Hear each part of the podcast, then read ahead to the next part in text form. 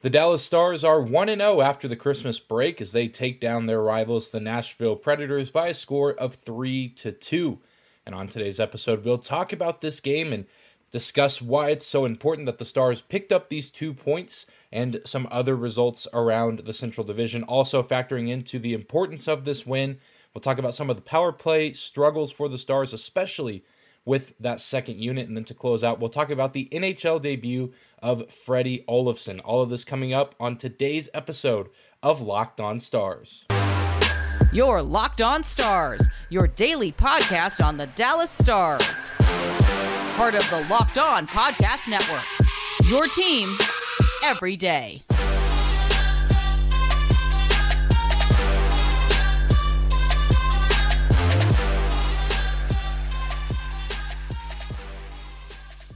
Bing bong. Howdy, Stars fans. Welcome back to the Locked On Stars podcast, the only daily podcast covering the Dallas Stars, part of the Locked On Podcast Network, your team every day. I'm your host, Dane Lewis, your local expert on all things Dallas Stars hockey, coming to you on this Wednesday, December 28th. And whether this is your first time here or you are a recurring listener of the show, thank you for stopping by and for making Locked On Stars your first listen of the day. If you're watching on YouTube, please do consider hitting that subscribe button, and you can also follow us on your favorite podcasting platform. Remember that we are free and available no matter where or how you may choose to listen.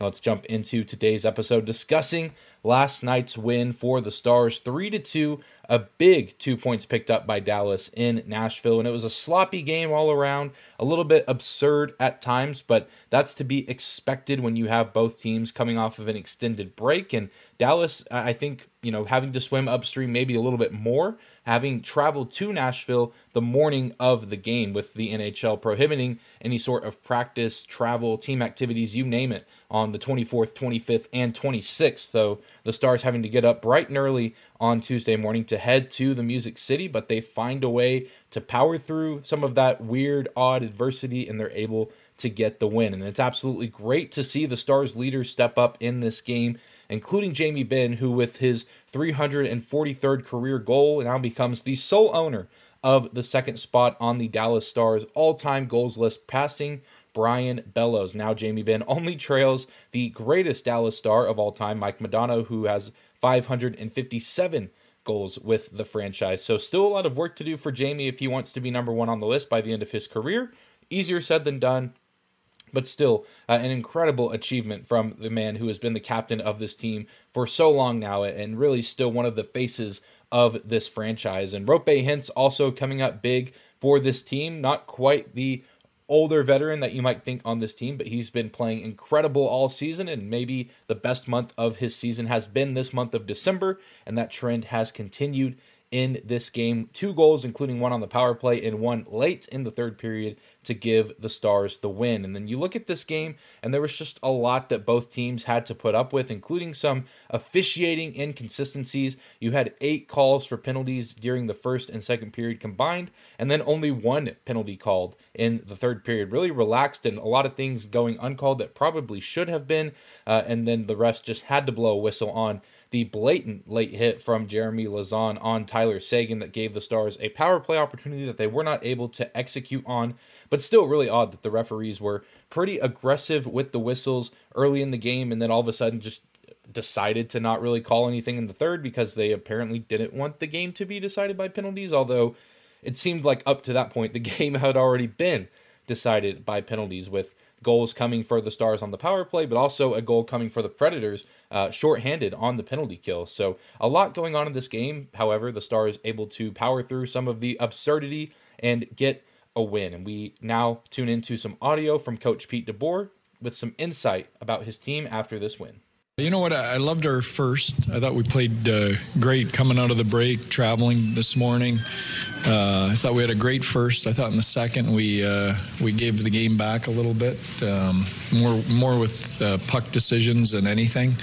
Um, and then I thought we, we recovered and reset and got our game back in the third the way we want to play. Well, he's been a leader all year for us, right from day one of training camp. Um, you know, he came in and you know, he's led in uh, in every situation for us, and I think his game just keeps getting better and better. So, nice to see coming out of the break. I thought, uh, you know, him and Joe Pavelski, two of our veteran guys, were two of our better players. That's, of course, Pete DeBoer talking about Jamie Benn having now holding the second all time goals position on the Stars list. Uh, great performance from him and great performance from Joe Pavelski as well.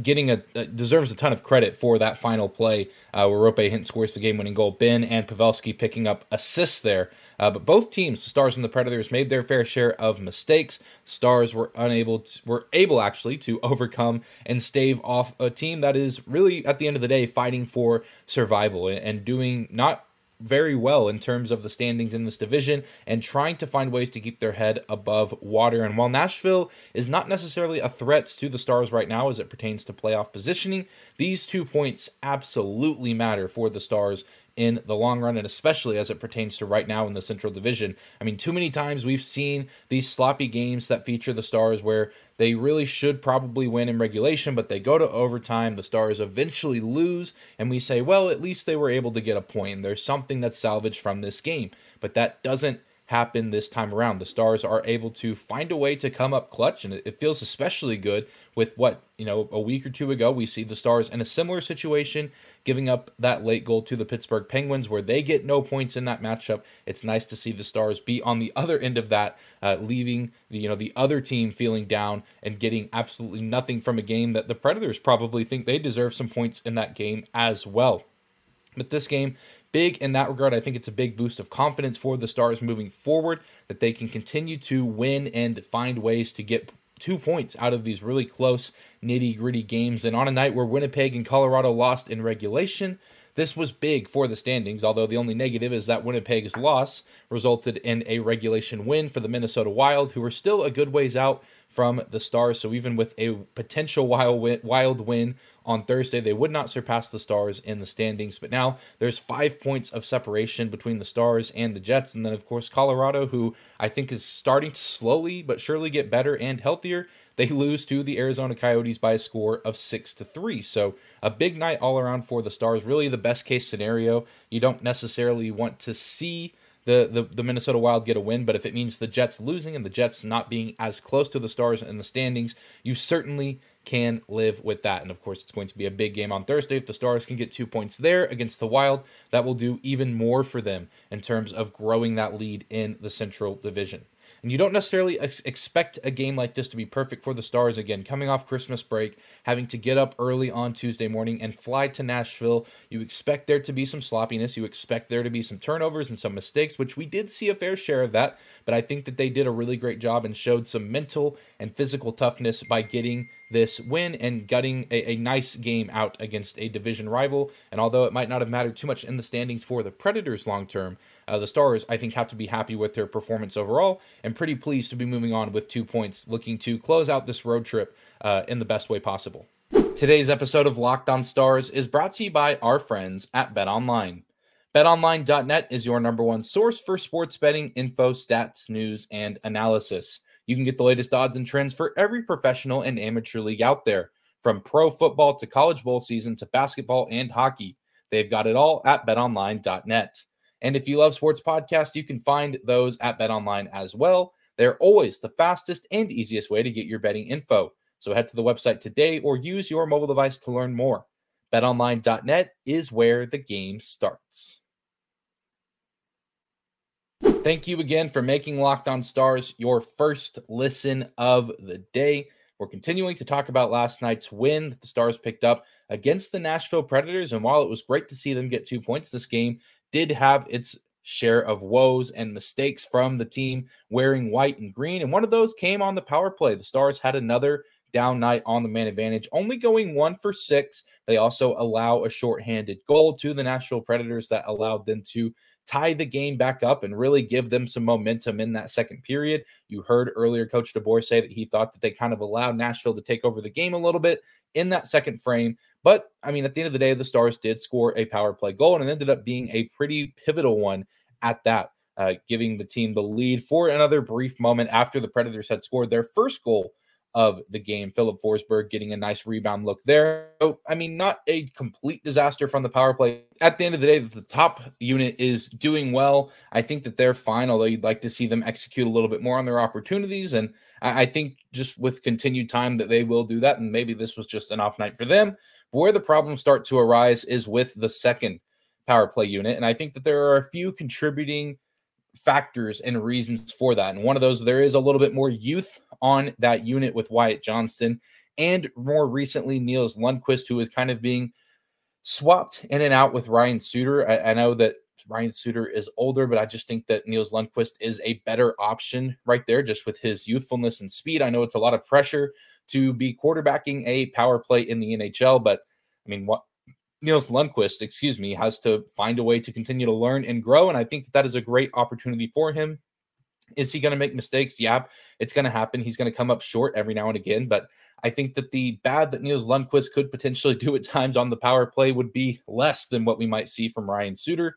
Ryan Suter unable to make the play to prevent the shorthanded goal from the Nashville Predators in last night's game. So I'd really like to see more Lundkvist and less Suter on that second power play unit. But I do like Wyatt Johnston. I like Tyler Seguin. I like Mason Marchment.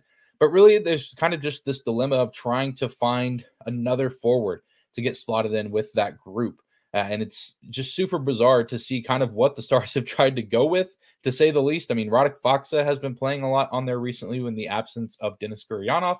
Not necessarily the decision that I would be making, but there's probably a reason for that. And there's a reason that I'm not an NHL coach, but it just seems like a very peculiar situation to put Radek Faksa, who's more of a, a checking forward, more of a penalty killer on the power play. Not to say that guys can't do both. We see Roope Hintz play both sides. We see Tyler Seguin play and do both. But when you think Radek Faksa, you're not necessarily thinking a threat on the power play. I, for one, would like to see a guy like Ty Dellandrea get a chance on the power play. I think that he could do really well. And then, of course, once Denis Gurianov is able to come back, if and when that does happen, I think that you can slot him in there as well. And I think he gives you a little bit more of an offensive upside on that second power play unit. And so it's a little bit of a mess right now. Certainly not playing at a high level, that second unit. I think that they're still working out some of the kinks and, of course, still growing with some of the young players in Lundkvist and Johnston. I think the offense is doing really well for the Stars this season, but it could be even more deadly. I think the Stars could really take that next step forward offensively if they can find a way to get a more effective and efficient second power play unit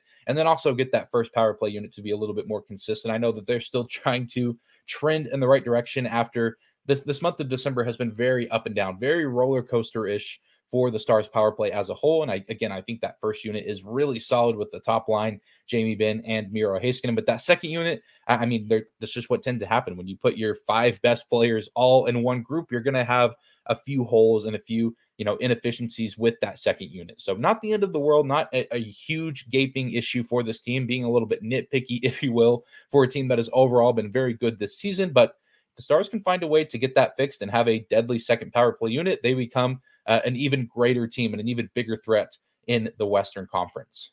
Well, we're going to take one more quick break, but when we come back, we'll talk about the NHL debut of the newest Dallas Star, Fredrik Olofsson. More on that right after this.